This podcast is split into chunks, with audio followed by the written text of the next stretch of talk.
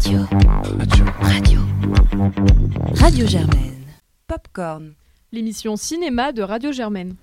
Saison 13 Bonjour à tous, vous écoutez Popcorn et c'est déjà l'épisode 10 de notre saison 13 et on est aujourd'hui en compagnie de Valentine, Bonsoir. Imen, Bonsoir. Arthur, Bonsoir. Juliette, Bonsoir.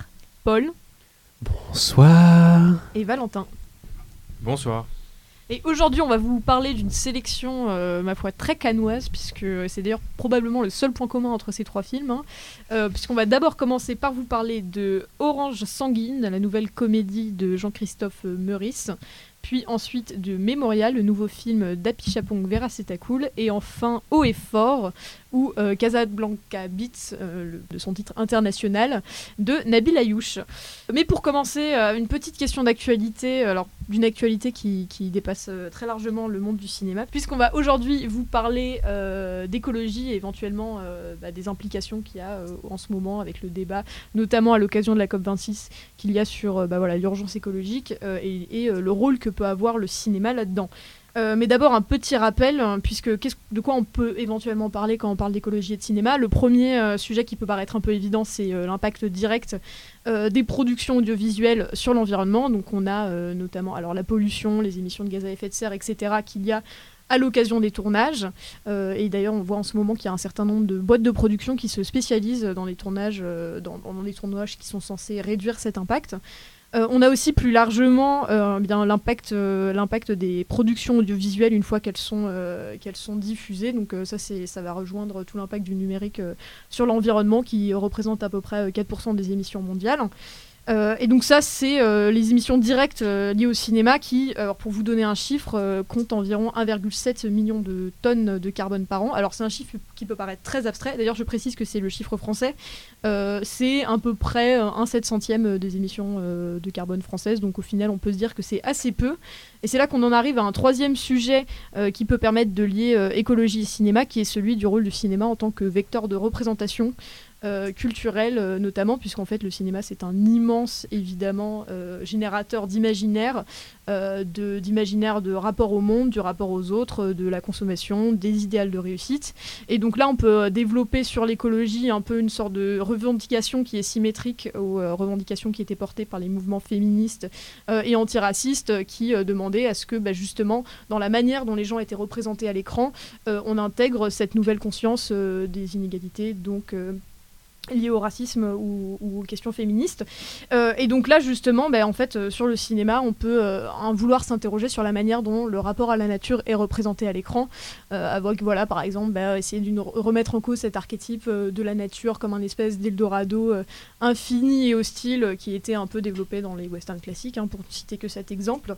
Euh, et puis on a aussi un peu plus, euh, de manière un peu plus précise, la manière dont le cinéma euh, véhicule des idéaux de réussite, un certain nombre de modèles culturels, donc à la fois dans les films, mais également dans toute la communication qu'il y a. Donc évidemment, le red carpet, la, profu- la profusion et l'abondance qu'on a à l'occasion de tous ces, événements, à commencer par le Festival de Cannes. Là où c'est à peu près prouvé par, enfin confirmé par tous les experts qui s'expriment sur le sujet, pour l'écologie, on, on va plutôt tendance à, euh, à- avoir un consensus sur le fait qu'on a besoin de s'orienter vers des modes de vie qui sont plus sobres, vers une forme de décroissance de la consommation euh, et euh, vers un rapport un peu plus, moins, plus ralenti au monde. Donc voilà, c'est peut-être là-dessus qu'on peut essayer de bah, justement discuter. À votre avis, est-ce que dans tous ces débats qu'il y a eu autour de l'écologie, notamment 2018, euh, vous- enfin de, notamment à l'occasion de toutes les manifestations qu'il y a eu en 2018, vous avez l'impression que c'est des sujets dont on commence à se saisir dans le cinéma. Vous avez peut-être par exemple vu des films qui ont des représentations qui peuvent être intéressantes. Et, euh, plus largement, est-ce que vous pensez que ça devrait être, euh, un sujet de discussion euh, dans le cinéma aujourd'hui? Alors sur l'écologie au cinéma, moi j'ai vu quelques films qui en parlent, notamment un qui s'appelle Woman at War, qui se passe dans un pays nordique. Euh, et où en fait c'est euh, une femme qui a quelque chose comme 40-50 ans, qui est très attachée en fait euh, à sa terre, euh, à, à son pays, à sa terre natale, et notamment dans le film il y a beaucoup beaucoup de plans. Elle se balade dans la nature, elle a un rapport très physique avec elle, des fois on la voit même mettre la tête dans, dans comme de la mousse en fait, comme si c'était pour se redonner de la force en fait. Comme si la nature allait lui donner de la force. Ça faisait un peu. euh, Ouais, c'est vraiment un film un peu écoféministe. Il y a, en fait, je crois qu'il y a une installation comme d'une grosse usine dans sa région. Et en gros, elle, va s'opposer à ça. Elle va faire comme des, démonstrations politiques où elle va essayer de détruire euh, des, choses, uni- uniquement des choses, euh, pour protester contre, contre cette usine. Donc voilà, c'est un film qui clairement défendait une, une écologie assez radicale et aussi un autre, un autre mode de vie. Et qui est pas mal pour la prise de conscience et pour aussi, euh, du coup, essayer de montrer comment on peut être connecté euh, à la nature d'une autre façon que les westerns ou des choses comme ça. Ouais, peut-être, enfin, pour lancer. Là, là c'est des, films qui prennent expli- explicitement, euh, enfin, qui en font un sujet principal. Moi, je peux penser à Captain Fantastic également, et peut-être éventuellement pour vous faire réagir, je trouve que c'est aussi un sujet qui commence à émerger dans les blockbusters.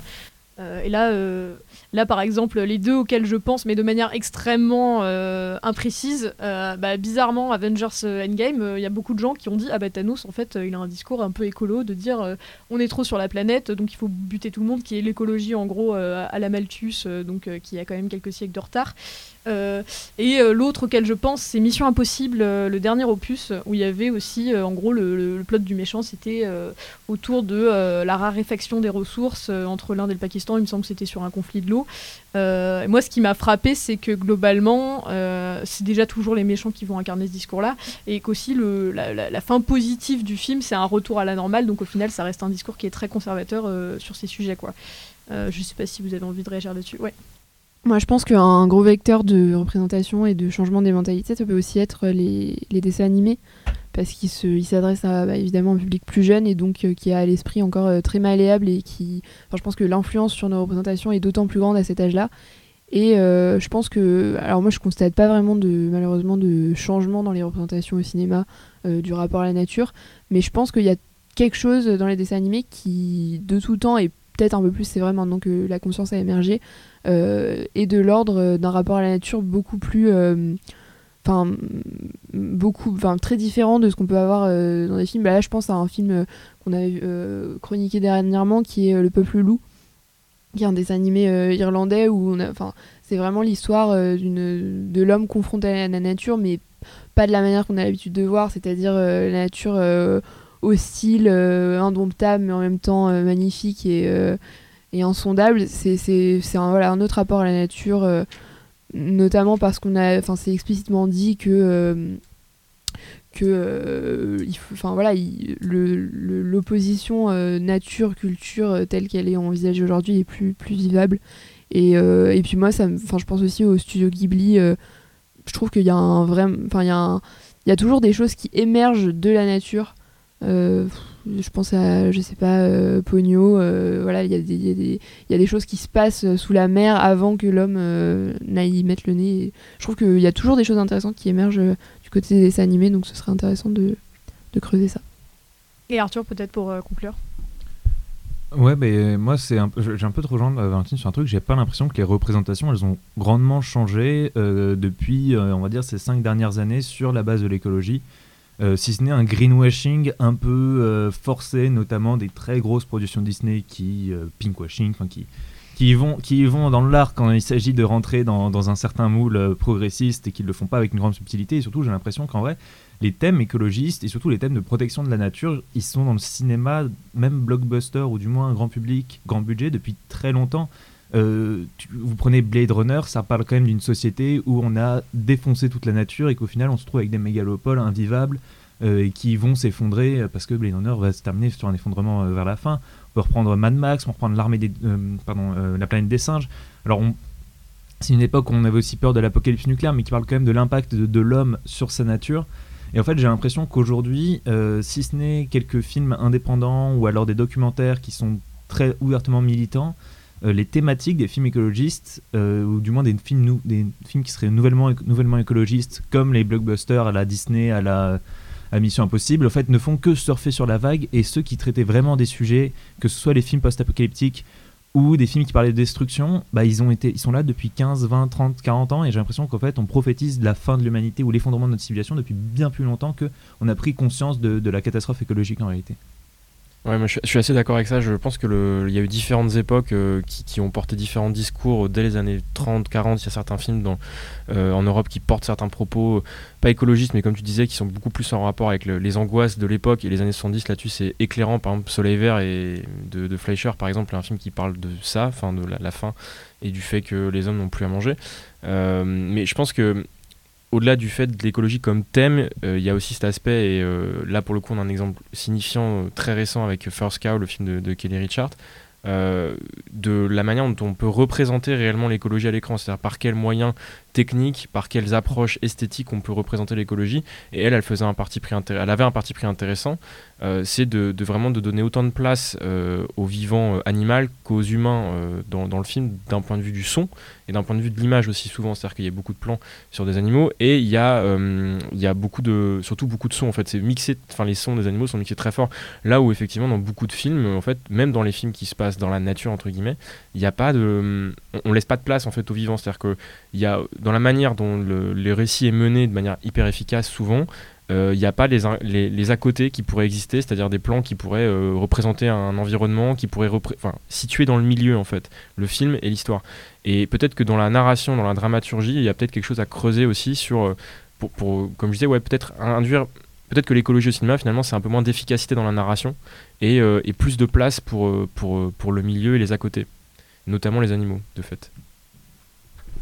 Voilà, donc je pense qu'on peut vous laisser euh, là-dessus. Au moins, en tout cas, on, se dit que bah, l'écologie, c'est un sujet qui, reste euh, largement à traiter et qui euh, ouvre quand même, je trouve, artistiquement pas mal de perspectives qui pourraient être assez intéressantes pour renouveler un certain nombre de thématiques et de, techniques cinématographiques. Donc, on a hâte d'aller voir ça.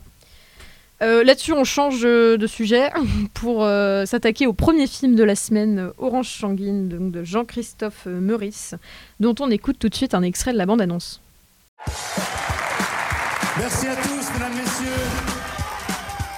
Votre compte est à découvert, au-delà de son autorisation. Vos enfants, ils peuvent pas vous aider Comment tu manques les appartements Avec le sourire. Et, l'hypocrisie. Oh bon, non, mais les enfants, il en est pas question, non, non.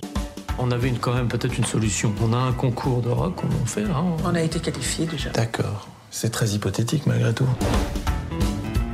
vous aviez des, appréhensions par rapport à un rapport éventuel Bah, je sais pas trop comment ça va se passer. Une première fois est toujours euh, douloureuse, désagréable, pleine de malentendus, extrêmement décevante, ouais. C'est Arthur qui nous présente le film. Euh, les Oranges Sanguines, du coup, réalisé par Jean-Christophe Meurice, qui est un metteur en scène, euh, qui du coup était le leader de la troupe Les Chiens de Navarre, qui réalise son deuxième long métrage aujourd'hui et qui va en fait sur un film choral, mais un film plutôt à sketch, je dirais, euh, suivre euh, trois histoires euh, censées représenter la France actuelle qui serait au bord de l'éclatement et de, l'implosion, une France qui serait totalement devenue folle.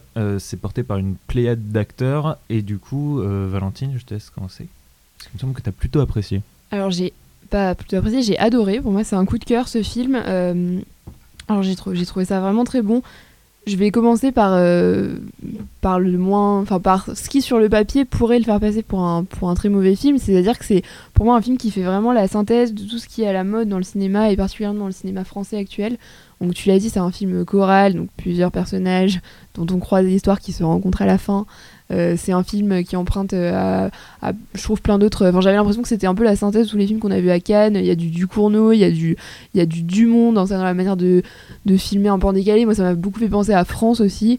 Euh, et puis, il y a un peu de, ce qu'on a pu voir, par exemple, dans Le Grand Bain, avec cette manière de filmer des personnages un peu. voilà, qui sont socialement, même esthétiquement dévalorisés, etc.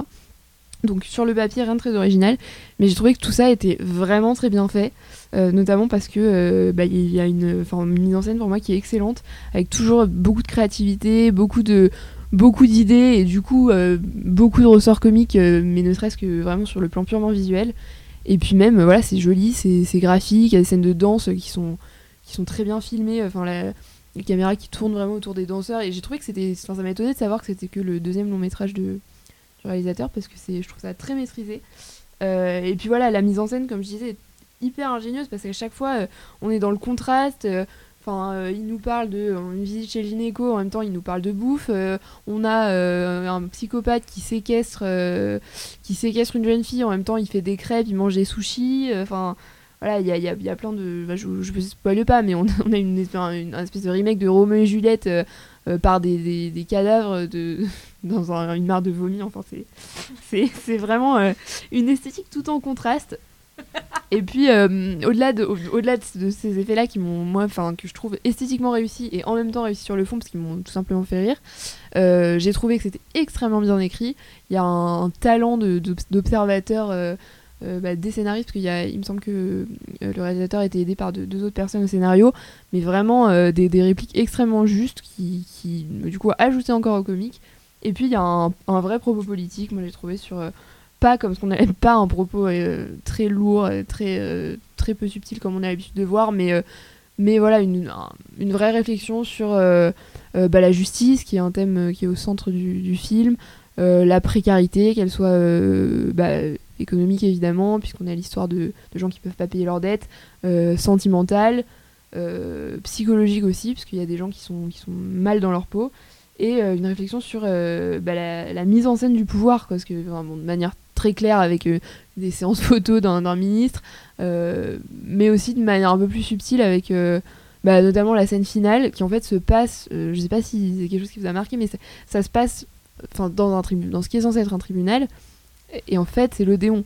Et je trouve que ça, ça résume vraiment tout le film. C'est Enfin voilà, je trouvais ça très très intéressant. Un plus encore pour la BO qui est, euh, qui est très éclectique, euh, qui est, je pense, très réussie euh, enfin, à plein de moments. Et juste si je peux faire une petite critique, c'est que Blanche Gardin n'apparaît pas du tout assez longtemps à l'écran pour moi. Alors, je vais immédiatement te répondre. Je pense qu'elle apparaît suffisamment longtemps parce qu'objectivement, c'est peut-être la pire scène du film. Euh, vraiment, c'est très triste parce que je suis d'accord avec toi sur beaucoup de choses. Et ce que tu ne dis pas d'ailleurs, c'est que ce qu'il y a dans vraiment ton film, c'est une hargne.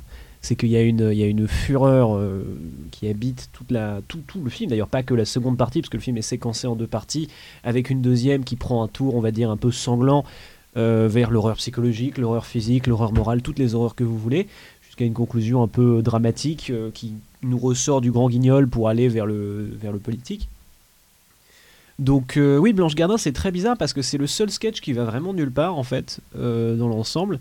Et c'est d'autant plus décevant que, et je te rejoins là-dessus, je trouve que c'est un, c'est un film d'une assez incroyable cohérence à part ça, euh, qui prend la plupart de ses arcs narratifs et malgré ses explosions, ses envolées, ses, ses abus stylistiques, cette espèce de très bizarre mise en scène à chaque fois de- des juges, qui, des jurés pardon, qui discutent euh, de, de condé- de leurs danseurs là, euh, trois fois d'affilée, répétées comme une espèce de, de, cérémonie ratée, de, de chœur un peu bizarre qui, qui agrémente le film.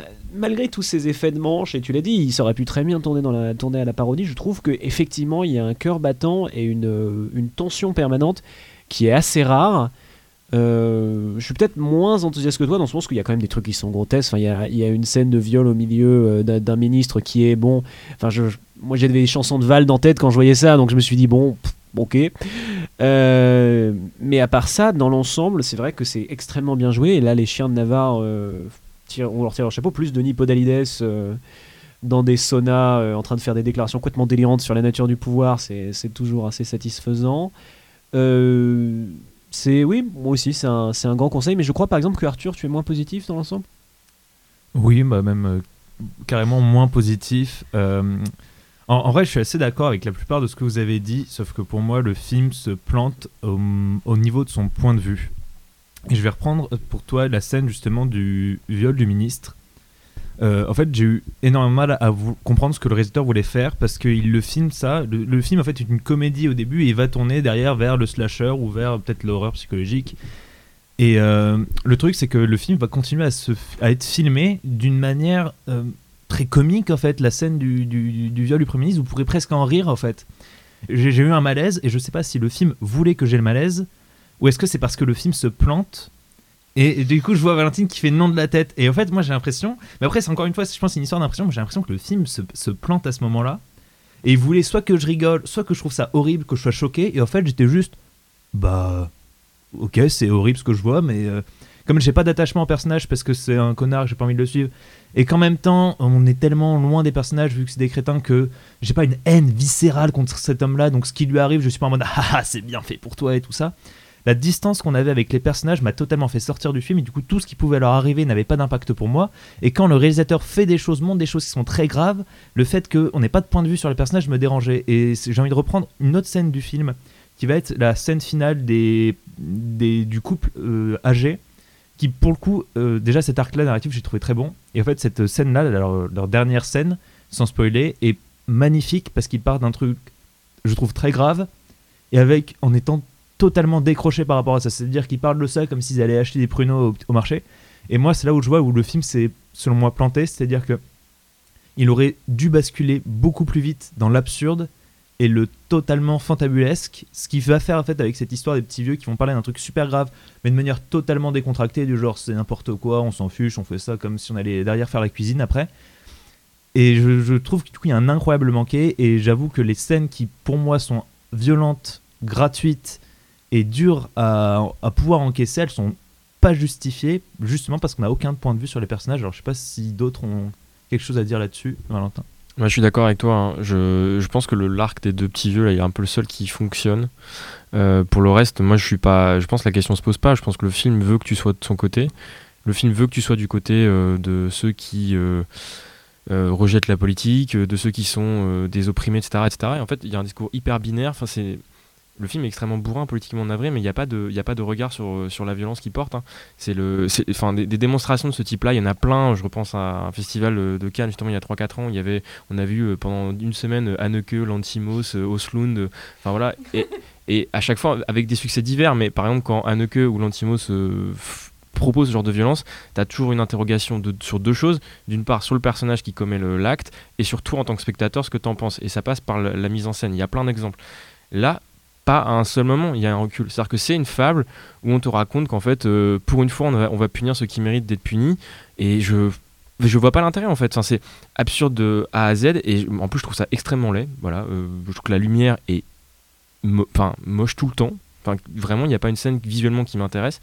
Et puis, euh, ouais, en fait, tout le monde a l'air de prendre un malin plaisir à, tenir un discours hyper binaire et hyper euh, ambigu. Et du coup, je peux pas, au-delà même de savoir si c'est un bon film ou un mauvais film, en fait, juste, on peut pas euh, rigoler ou penser qu'on peut. Ouais, on peut, peut pas en fait proposer ça et estimer que c'est recevable comme contenu. Enfin, genre, je trouve que éthiquement parlant, c'est hyper problématique en fait de, proposer ce que le film propose sur une ou deux séquences. Bon, t'as spoilé une des deux, mais bon, on le voit arriver de très très loin. Et une autre qui est juste une séance de torture, enfin, littéralement. Bon, bah en fait, euh, le, film ne porte aucune interrogation sur ce qu'il montre, donc c'est ouais, c'est extrêmement problématique. C'est un tout petit film d'un tout petit mec, euh, extrêmement mal fait. Enfin, passez votre chemin, ça n'a aucun intérêt. Moi, je suis assez d'accord avec les deux, deux dernières prises de parole, donc euh, je vais plutôt vous raconter une anecdote euh, à la place. Euh, non, alors sortie de ce film, j'ai croisé donc un gars, enfin un couple qui était visiblement en date, euh, et le mec a passé donc bien cinq minutes à s'excuser, et ils se sont ensuite séparés très vite en se faisant un petit coucou gêné de la main. Donc vraiment voilà, vraiment si vous voulez aller voir n'importe quoi d'autre, mais n'allez pas voir ce film pour un date, ou n'allez pas voir ce film tout court d'ailleurs. hein. Euh, Pour un mais- date. N'allez pas voir ce film pour un date. En Mais, famille euh, non plus, il est tout seul pour le coup celui-là. Voilà, ou alors faut Ah, être sûr de quoique, son coup, avec quoi. ses parents, je pense que ça rapproche. C'est Mais- quand même un film sur l'importance de la famille. Genre, par plein des aspects, le, le drame familial est au centre du narratif. Mais c'est vrai que j'étais assez impressionné. J'avais aussi 3-4 couples dans ma, ma salle de cinéma. qu'est-ce qui s'est passé Mais dans ces couples pour euh, bon, aller, aller partir voir ça en fait? C'est les affiches, c'est la pub. Moi, en, voyant la pub autour de ce film, je m'attendais un peu à un truc un peu pop, euh, un peu voilà impertinent, mais, effectivement, déjà, ce film est vraiment moche. euh, euh, et, et j'ai une politique maintenant que j'appelle la politique Gaspard Noé, qui fait que si un jour on me fait passer un mauvais moment devant un film et qu'il n'y a aucune raison derrière, euh, eh bien, euh, je ne vais pas euh, chercher plus de justification à ça. Et c'est effectivement un film qui parle de politique, en tout cas qui s'en donne. Enfin voilà, il y a un ministre, il y a des, voilà, ça parle. on, a- tous ces personnages qu'on connaît bien. On a Denis Podalides qui d'ailleurs a des scènes qui sont probablement les scènes qui m'ont, les seules scènes, les scènes qui m'ont fait le plus rire du film où il joue un espèce de, mec ultra charismatique, mais en même temps très médiocre, vraiment très bien. On sent qu'il s'amuse, donc tant mieux pour lui. En tout cas, il s'amuse plus que moi. Mais il ne développe aucun propos politique sur ce qu'il raconte, à part euh, de ah euh, tout le monde est corrompu, euh, regardez ce qu'on peut leur faire. Euh, etc. C'est complètement vide et effectivement je passe un mauvais moment et donc euh, je n'en vois pas la raison. Donc euh, je voilà, je, je vais- pas aller plus que plus loin que ça. Euh, je trouve aussi extrêmement facile de prendre le, viol. Alors je ne sais pas si c'est un ressort comique ou si c'est pensé comme ça, mais de prendre le viol comme étant un peu le, summum de la représentation pour aller venir heurter le petit bourgeois. Bon moi c'est un truc qui m'énerve et que je trouve à la fois gratuit, choquant et, franchement discutable. Donc voilà, Valentine, je vais peut-être te laisser le mot de la fin. Euh, Non, mais alors, je vais pas, honnêtement, euh, c'est vrai que c'est, j'allais dire, c'est, visiblement, cette scène vous a beaucoup marqué, je ne comprends pas. Non, non, je, je comprends pourquoi elle vous a marqué. euh, je, je vais pas me mettre à défendre une, une scène de viol en contre-plongée. Bon, c'est pas du tout la scène du film qui m'a fait dire que je l'avais aimé. Mais en revanche, c'est vrai qu'on peut pas passer à côté quand on, quand on fait une critique de ce film. Je vous rejoins très honnêtement sur certains points.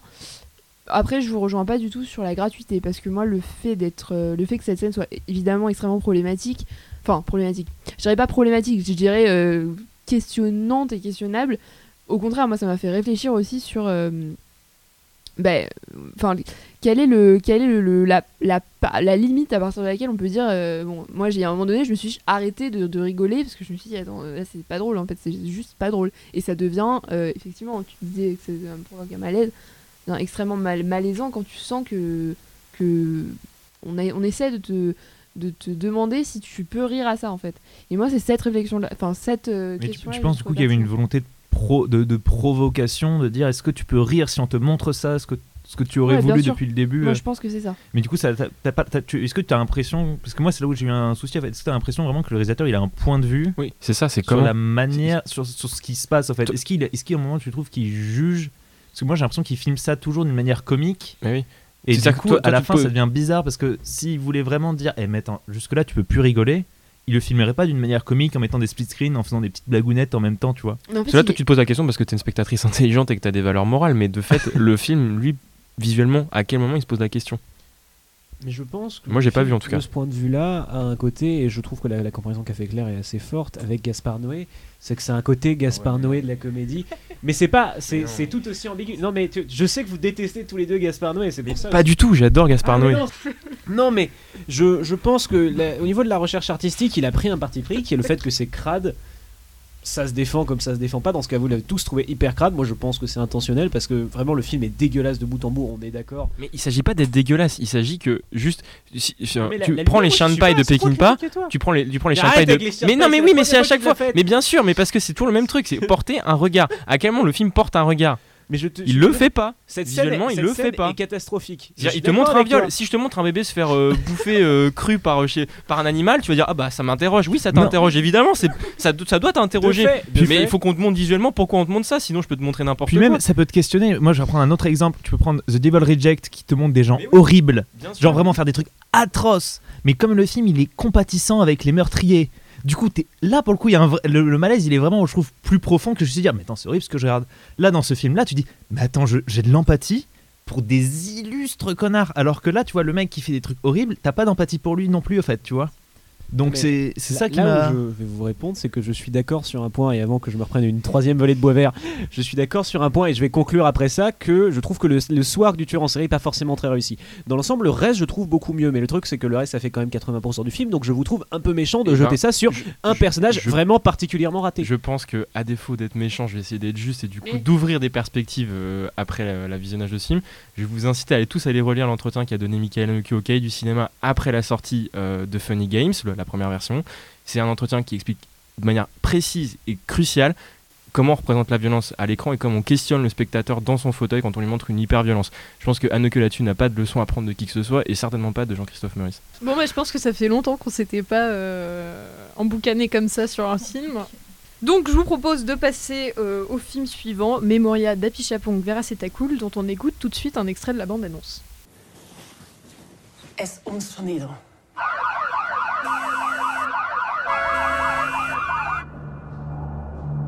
¿Dónde lo escuchaste? En un cuarto.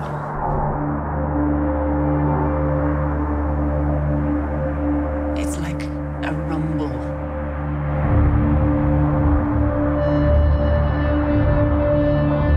From the core of the earth. Et Paul, donc c'est toi qui nous présente le film.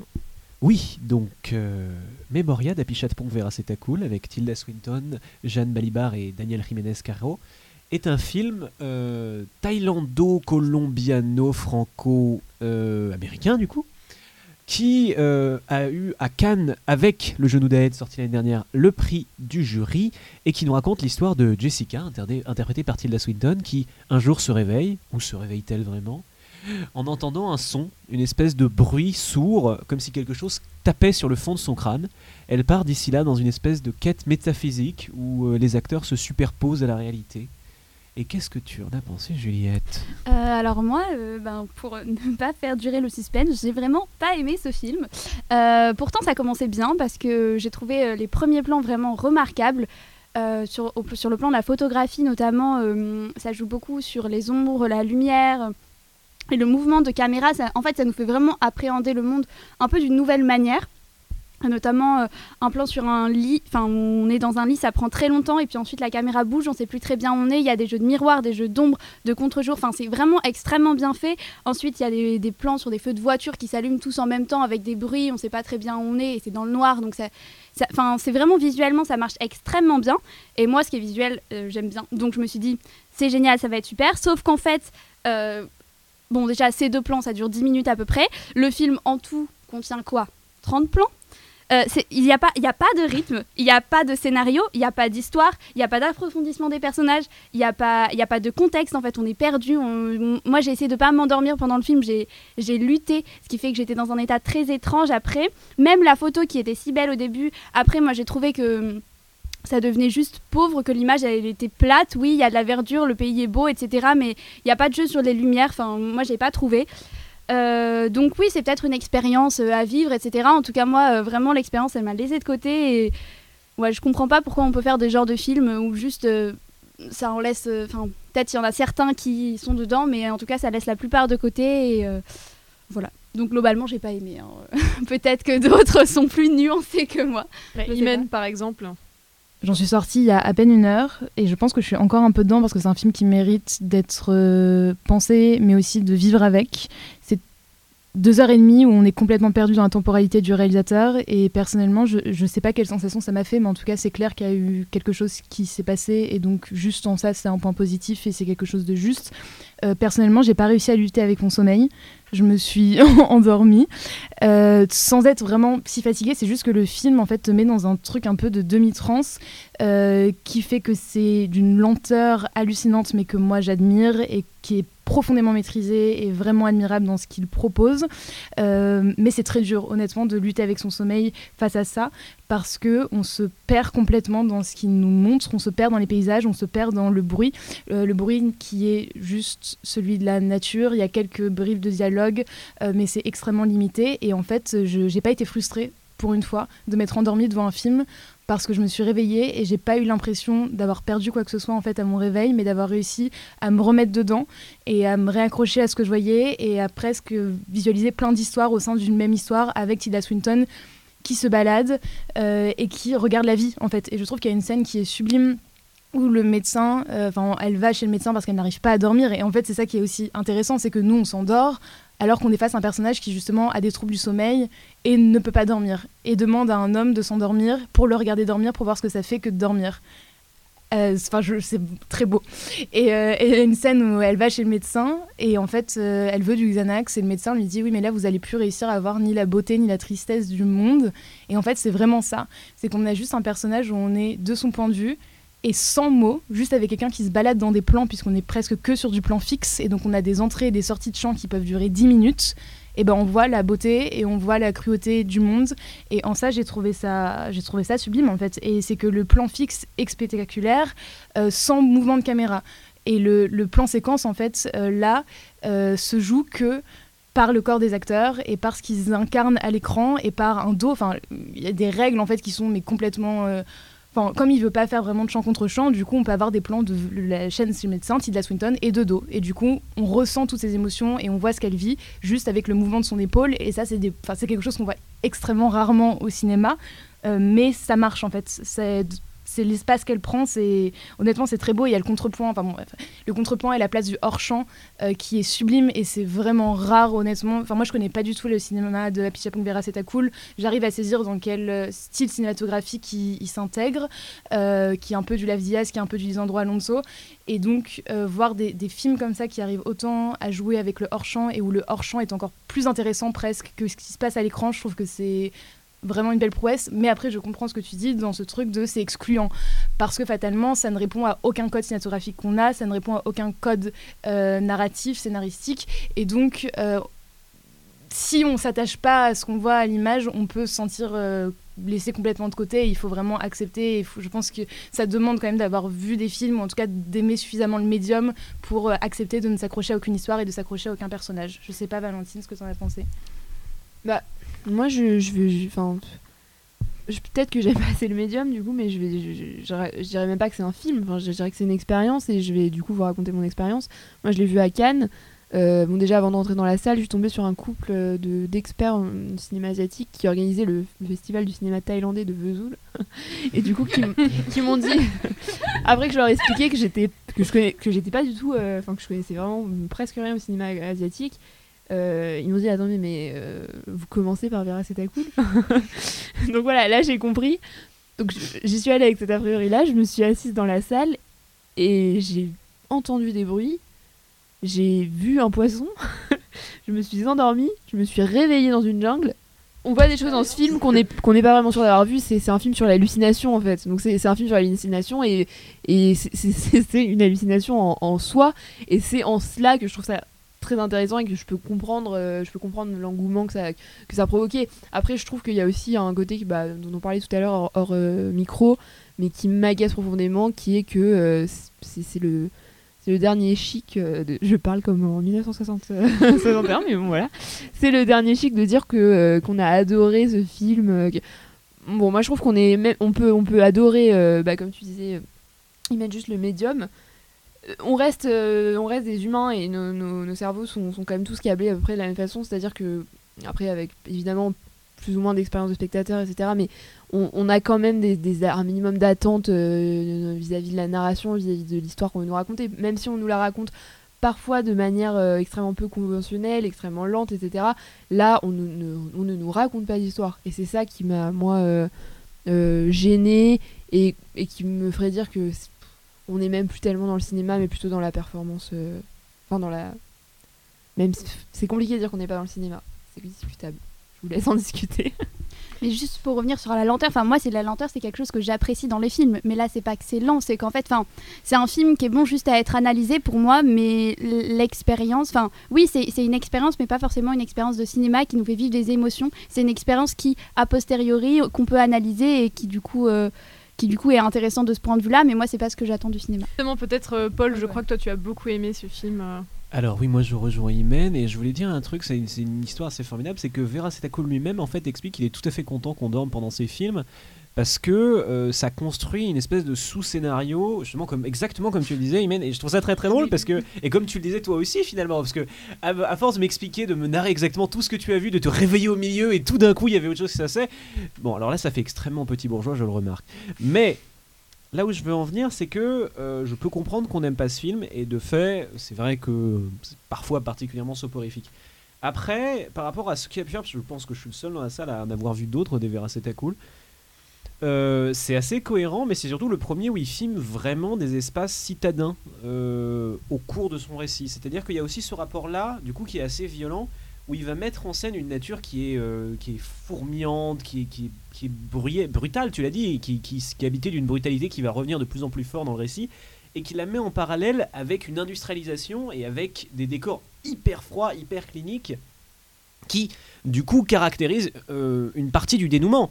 C'est-à-dire qu'il y a aussi cette tension très très forte entre l'artifice qui peut être aussi l'artifice cinématographique, et là je pars dans l'analyse, mais l'artifice cinématographique et euh, la beauté de la nature, et vous avez parlé du son, mais le son est, incroyable dans ce film, le son est une merveille absolue, et debout ou pas debout, réveillé ou pas réveillé, euh, on, ne peut qu'admirer le travail de montage. Tout à l'heure, Valentin parlait de, mettre au même niveau les voix des animaux et les voix des humains. Et euh, il y a de ça aussi, mais là, c'est pas seulement les êtres vivants, c'est chaque petit crissement, chaque évolution, chaque sensation qui peut être physique ou morale, qu'on entend finalement au travers du plan et au travers du son. Et je pense qu'il y a très très peu de réalisateurs aujourd'hui qui arrivent à donner ce genre de puissance à leur plan.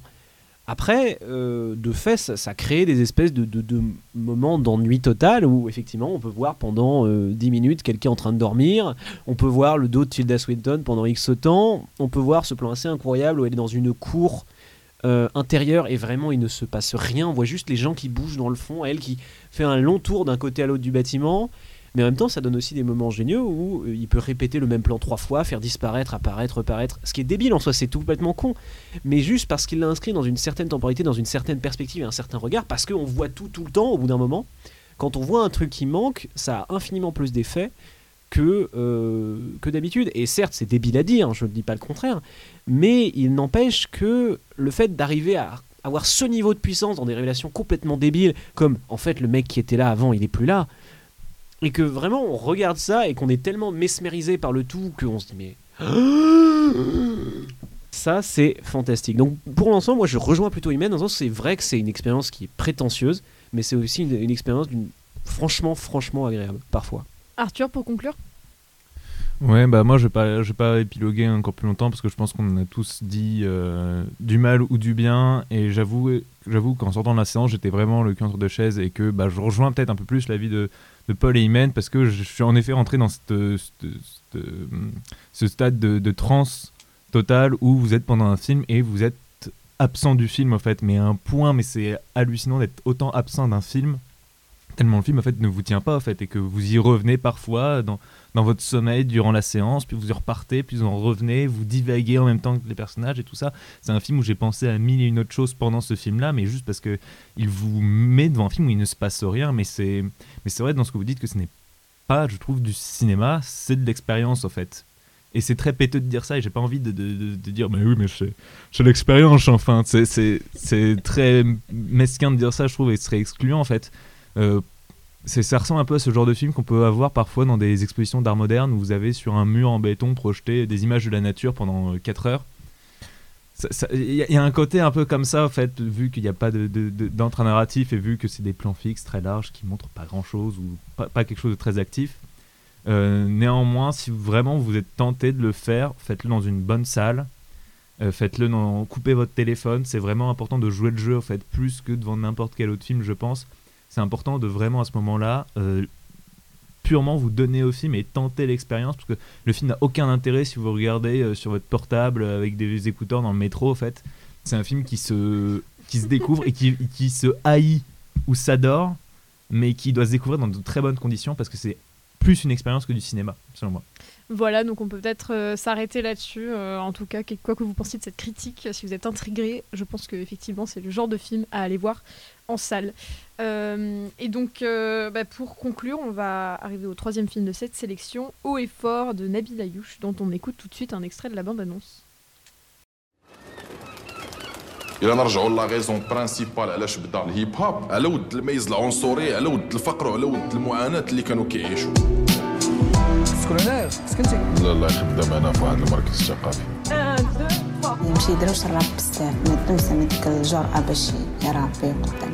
نتوما عندكم هاد الجرأة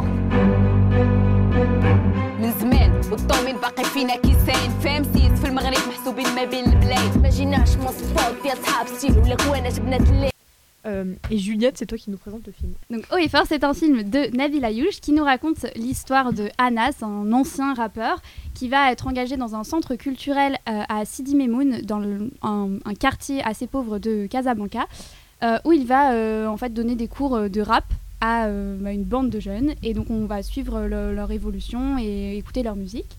Et euh, je ne sais pas si quelqu'un veut commencer euh, à nous parler de ce film. Bah, Paul, vas-y, je t'en prie.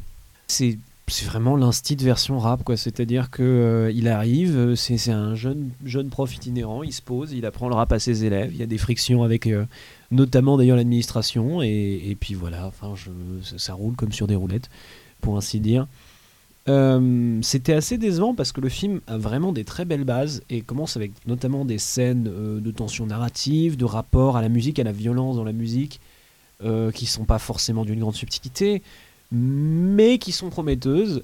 Et en fait, plus ça avance, plus ça reste dans des vraiment dans des cadres extrêmement précis. On n'a jamais l'impression que la mise en qu'il décolle, qu'il fait quelque chose avec son propos, qu'il trouve un truc à faire avec ses personnages.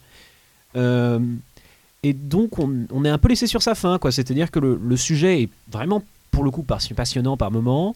Les acteurs sont relativement convaincants, à part le protagoniste que je trouve absolument imbuvable. Euh, mais on dépasse jamais le stade de c'est l'instit qui fait du rap quoi. Donc euh, à part prof Mister Cool, euh, j'ai du mal à en tirer grand chose. je sais pas qui d'autre l'a vu. Moi, je suis assez d'accord. euh, Alors, j'ai- pas vu l'instit, mais pour moi, c'était un peu entre les murs euh, à Casablanca et autour du rap. Euh, glo- Globalement, c'est un film qui m'est très sympathique. Euh, effectivement, les personnages euh, sont tous euh, très sympathiques, quoique souvent peut-être un peu monotonal. Un peu des personnages fonction, mais euh, voilà, c'est, enfin, au final, c'est- intéressant. Bon, c'est un projet, c'est un projet qui est un peu consensuel, mais bon, voilà, avoir cette éducation euh, culturelle euh, avec le rap comme un, instrument d'émancipation et aussi de politisation, ce qui, ce qui est plutôt intéressant comme, comme sujet. Mais effectivement, malgré tout, en fait, c'est un film que je trouve gentil.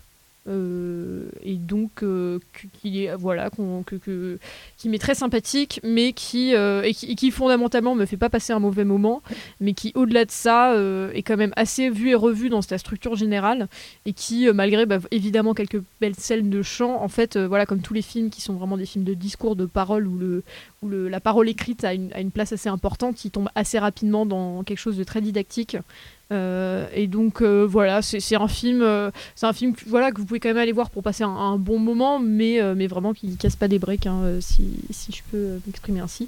Juliette moi, j'ai plus aimé le film que vous. Enfin, en fait, je trouve que j'ai pas vu l'instit non plus. On est d'accord que ce film a un côté très consensuel, mais déjà, pour moi, ce qui le démarque de peut-être l'instit, c'est qu'il est très ancré dans le quartier de Casablanca, où l'histoire prend place, en fait. Et pour moi, ça c'est ce que j'aime bien des fois dans les films, c'est quand ils arrivent à retranscrire ce que ça fait, ils quêtent dans un lieu à un certain moment donné, et je trouve que ce film-là le fait assez bien, et déjà ça ajoute au juste euh, au côté euh, instit avec des élèves, et ensuite, en plus du côté didactique qui est, oui, est très consensuel, après c'est vrai que je, en fait je connais pas moi du tout, vraiment zéro connaissance sur la situation au Maroc, donc je sais pas à quel point c'est... euh, c'est difficile et politique de dire ça déjà dans un film euh, maintenant euh, au Maroc. Après, moi, ce que j'ai bien aimé et ce qui, je trouve, ce, qui fait ce film aussi, c'est le fait déjà que les acteurs sont bons. C'est des acteurs qui sont qui sont pas professionnels en fait. On se demande en fait tout le temps ce film, il flirte un peu avec euh, le documentaire. C'est un peu un docu-fiction. Les, hum, les les personnages en fait ont le même nom que les acteurs. C'est les acteurs qui ont écrit les propres raps qu'ils rappent du coup. Et euh, donc, il y a déjà les acteurs qui, je trouve, démarquent ce film de juste euh, la, consensualité. Et puis, euh, juste, en fait, les musiques, je trouve qu'elles sont très bien exploitées. Ça fait des moments très clipesques qui sortent de ce hum, côté un peu didactique où on va vraiment voyager, ça va apporter du dynamisme. Et oui, moi, je trouve que ça rend du coup ce film plus original que ce qu'il en a l'air. C'est un film qui, qui a certes des défauts, mais, mais, mais non, enfin, moi, j'ai bien aimé. J'ai trouvé justement que, certes, très consensuel, mais, mais on passe un bon moment et, et les musiques et les acteurs ajoutent clairement quelque chose de positif euh, au film. Et puis, euh, pour peut-être revenir sur la photo, moi au début, c'est vrai que j'étais un peu, hum, un peu déçue parce que j'ai trouvé qu'elle était très plate, que ça faisait penser à un documentaire. Et en fait, j'ai trouvé que c'était assez intéressant parce que au fur et à mesure que le film avançait, la photo s'améliorait et notamment bah, lors des moments cli- de clips en fait, qui sont vraiment pour moi un peu la, la richesse du film. Euh, et ben, elle s'améliorait et il y avait des, couleurs beaucoup, enfin un plus grand travail des lumières et des choses plus intéressantes qui se mettaient, euh, qui se mettaient en place et du coup je trouve que elle monte en crescendo et c'est quelque chose que j'ai bien aimé. Voilà. Donc au moins, on peut au moins être d'accord sur le fait de vous dire que ce n'est pas un moment désagréable, avec euh, une appréciation euh, plus ou moins euh, marquée de ce moment-là. Eh bien, sur ce, sur, ces, sur ces beaux débats, je pense qu'on pourra le dire qu'on aura eu, on peut enchaîner à la dernière partie de cette émission, les coups de cœur et les coups de gueule de chacun, et je vais laisser Imen commencer.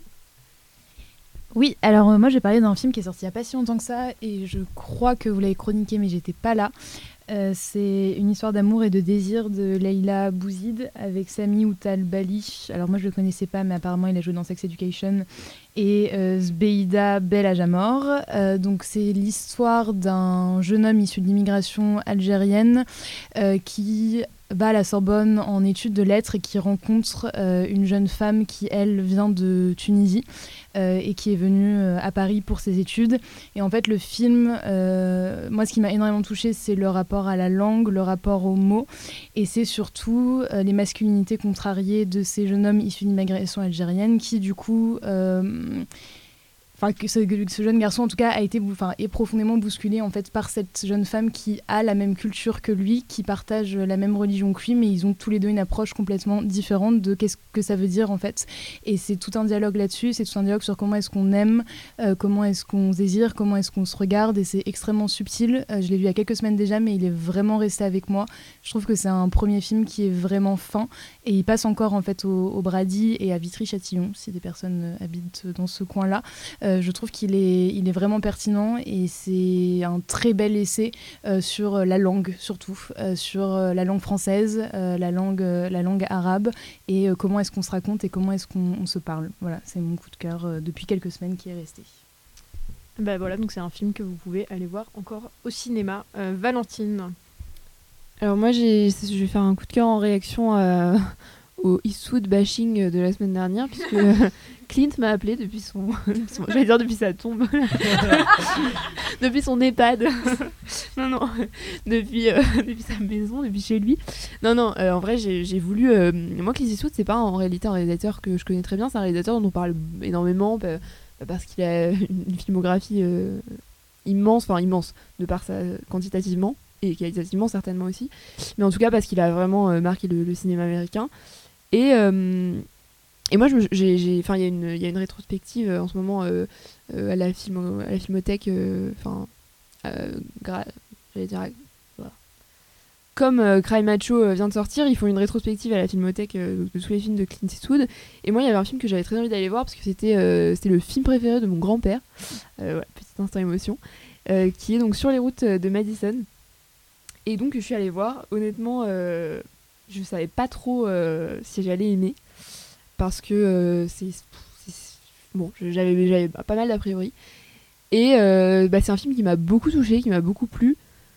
Parce que c'est. on sent vraiment que, que Clint Eastwood explore une autre facette de lui-même et aborde un, tas de thèmes qu'en réalité il aborde peut-être dans ses autres films d'autres manières, mais que là il, enfin, voilà, il en fait vraiment autre chose, notamment euh, euh, bah, le, sacrifice, euh, la famille, le- la légèreté, enfin que à quel point la vie peut être à la fois l'insoutenable légèreté de, de la vie et de l'être.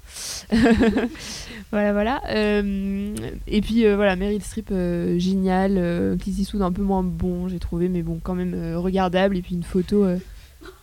Une, une photo, euh, une photo Décidément, t'as bien fait de préciser que t'allais le défendre.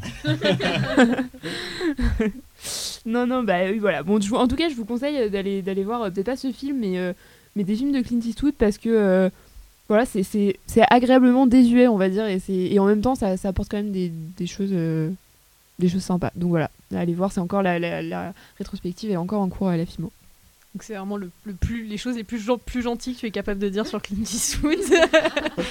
Euh, Arthur, quels sont Est-ce que tu as un coup de cœur ou un coup de gueule Euh, oui, alors j'ai un coup de cœur parce que j'ai vu la bande-annonce du prochain euh, Paul Thomas Anderson il y a, il y a quelques, quelques jours, qui était sorti il y a un mois. J'ai vu cette bande-annonce et je suis tombé amoureux. Alors je sais pas si c'est parce que la photo est incroyable ou si c'est parce que c'est du David Bowie en fond ou si c'est parce que c'est Paul Thomas Anderson.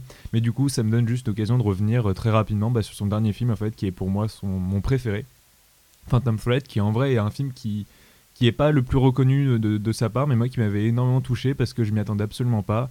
Euh, J'avais eu un contact un peu compliqué au début avec Paul Thomas Anderson et j'étais rentré par ce film qui me semble pas être le plus accessible. Et au final, j'avais été largement touché à la fois par les deux acteurs, avec Daniel Day-Lewis qui est évidemment, mais comme à son habitude, transcendant, avec Vicky Krieps que j'ai découvert avec ce, ce rôle-là et qui est magique aussi, et puis avec ce, cette musique qui est envoûtante et cette photo qui est magnifique. Et je sais pas comment Paul Thomas Anderson arrive à faire ces photos-là parce que c'est quelqu'un qui utilise très peu d'artifice, j'ai l'impression. C'est-à-dire qu'on pourrait se dire que la photo est pas tant travaillée que ça, et quand on s'y penche, on se rend compte que c'est minutieux. C'est-à-dire c'est lentille, pour prendre quelqu'un qui a le même nom, lentille Wes Anderson. C'est-à-dire que Wes Anderson survend son style, alors ce qui peut être bien ou pas bien, c'est-à-dire qu'il le crache, il le montre, et c'est pour ça qu'on va voir ce, fi- ce- ce cinéma-là. Paul Thomas Anderson a, je trouve, un style très pudique, et c'est ce qui le rend très beau, parce que quand on se rend compte de ce style-là, bah, ça, moi, ça m'émeut beaucoup, et du coup, je suis très très impatient de voir son prochain film qui va arriver normalement en janvier, c'est le 2 janvier. Et le Donc, euh, titre de son prochain film, donc Licorice et Pizza. C'est Pizza au réglisse en en version française. Ok, bon, ça laisse songeur. Juliette, à ton tour. Euh, alors moi, je vais vous faire euh, un coup de cœur euh, qui, prend des formes différentes parce que c'est sur à la fois un livre qui a été ensuite adapté en série qui s'appelle Normal People, qui a été écrit par Sally Rooney, qui raconte l'histoire de Marianne et Connell qui sont au départ deux lycéens qui habitent dans une petite ville en Irlande qui s'appelle Sligo. Et ensuite, ils vont aller à Dublin. Et ce qui est très intéressant à la fois dans le livre et la série qui, je trouve, euh, est vraiment une très bonne adaptation, euh, et c'est assez rare pour le souligner, du livre, c'est que euh, Sally Rooney, elle travaille très bien les relations entre, euh, bah, du coup, là, les deux protagonistes. Et c'est aussi intéressant la façon dont elle arrive à décrire comment l'intime et les, hum, les réalités sociales en même temps se mêlent dans notre quotidien. C'est vraiment quelque chose qui m'a touchée et qui, en fait, qui résonne pas mal. Et si vous avez déjà lu Normal People ou vu la série et que vous voulez en avoir encore un peu plus de Sally Rooney, dernièrement j'ai également lu Conversations with Friends, qui se lit très bien en anglais. Si vous n'êtes pas très fort, ça va, ça, se lit, facilement en anglais. Euh, et, euh, et on retrouve la patte de Sally Rooney avec toujours ses qualités qui étaient dans Normal People, avec cette espèce de mélancolie euh, un, peu, euh, un peu joyeuse et un peu, un peu triste aussi. euh. Enfin bref, vous voyez ce que je veux dire. Voilà. Euh, et Paul, alors est-ce que tu vas continuer la vague de positivité euh, de cette soirée? Alors en fait, j'avais, j'avais, j'avais plein de trucs, c'est super. À la base, j'avais prévu de parler du dernier duel dont on n'a pas parlé finalement ici et que j'ai trouvé plutôt sympa. Enfin, c'est pas un grand film, mais c'est très sympa, donc je vais pas parler de ça. Donc je me suis dit, je vais parler de l'autre film que j'ai vu cette semaine, s'appelle The Strangers, euh, de la Nihon Na Hong Jin. C'est un, film coréen qui a quelques années, qui est très sympa aussi, mais je vais pas en parler non plus. Non, je vais pas en parler parce que je me suis rappelé que le truc devant lequel je me suis le plus amusé cette semaine, c'est un film qui s'appelle Kill for Love de Jean-Marie Paillardi, que vous avez peut-être vu parce qu'il a été diffusé il y a trois ans à la Nuit Netherland, et qui est une petite perle d'horreur. C'est-à-dire que, en fait, c'est à vous entendre discuter de photos, de, belles photos, de nature, etc., que je me suis rappelé que le premier plan de ce film est mal cadré, que c'est un, que c'est un mauvais panneau qui va dans le mauvais sens et qui est enchaîné et mal monté sur une conversation téléphonique nulle et mal écrite entre deux acteurs qui ne savent pas jouer et qui se termine nulle part avant d'enchaîner sur un deuxième plan. Et donc juste j'ai une telle j'ai un tel amour pour ce film qui contient aussi une scène de meurtre où un mec se fait renverser par un tonneau de vin et il y a juste juste avant il arrive en fait il voit sa plus ou moins excusez-moi c'est d'une misogynie terrible mais il voit sa femme en train de le tromper il arrive et il fait mais putain de bordel de merde comme ça en gestion en, en, en mouvement les bras sont complètement ridicules avant de se prendre le tonneau de vin et et je, c'est vraiment un film qui me rend foncièrement heureux. C'est entièrement aussi disponible sur YouTube et c'est absolument introuvable en DVD. Donc si vous avez deux heures à perdre et une vraie, une vraie patience, franchement, c'est un petit miracle. Ok, bah écoute, euh, je te remercie pour cette critique. Euh, qui se trouve donc sur YouTube. Euh, moi, je vais continuer à enfoncer le clou pour, euh, First Cow, en fait, parce qu'on en a déjà bien parlé là, mais, mais donc je suis allée voir, on n'en a pas parlé à Popcorn le temps d'une chronique, parce que c'était pendant les vacances, mais donc de Kelly Reichardt, qui doit être là, je pense, sur la fin de son parcours en salle, donc n'attendez pas pour aller le voir. Personnellement, je pense que c'est pas loin d'être le film que j'ai préféré cette année. Euh, donc c'est un film sur euh, le début, en fait, le début, euh, c'était une sorte de nouveau, nouvelle manière, nouveau regard complètement parallèle sur le, début des États-Unis, avec, donc au moment des, de l'arrivée des Occidentaux autour de donc la première vache qui arrive dans l'Oregon et de deux personnages qui vont aller voler son lait pour faire des pâtisseries et vendre sur le marché. Et évidemment, elles ont un succès fou parce euh, il y a un ingrédient secret qu'ils ne révéleront à personne. Euh, et dès c'est un film qui, euh, qui, déjà s'apprécie euh, vraiment en salle, euh, qui joue sur la lenteur, sur euh, une sur la, sur la, enfin sur la lenteur, et ce qui est extrêmement cohérent en fait avec l'époque où évidemment euh, chaque déplacement prenait euh, prenait un temps euh, un temps considérable et qu'on a peut-être, qui est peut-être quelque chose qu'on a oublié avec la manière dont c'était représenté dans les westerns. Euh, un peu classiques. Euh, c'est un très beau film d'amitié. euh, d'une histoire d'amitié entre deux hommes et qui en même temps arrive à tracer un peu les contours du, début du, commerce aux États-Unis et, à, jeter, un discours mine de assez, enfin à tracer les contours d'un discours mine de rien assez intelligent. Et enfin pour finir, je crois que c'est une des plus belles fins que j'ai pu voir au cinéma depuis très longtemps. Euh, extrêmement intelligente, extrêmement pudique. Euh, et et- et c'est simple, juste simplement cette fin, euh, à la fois très simple et en même temps évidente, euh, qui, qui propulse ce film dans quelque chose quand même d'assez euh, d'assez d'assez grand. Donc voilà. Euh, mais voilà, donc First Cow, euh, vous en avez entendu plusieurs fois parler ce soir, donc je pense que si vous n'avez pas envie de le voir après ça, je ne sais pas ce qu'il vous faut. En attendant, ben, on vous remercie d'avoir écouté jusque-là et on vous dit à la semaine prochaine. Au revoir. Au revoir.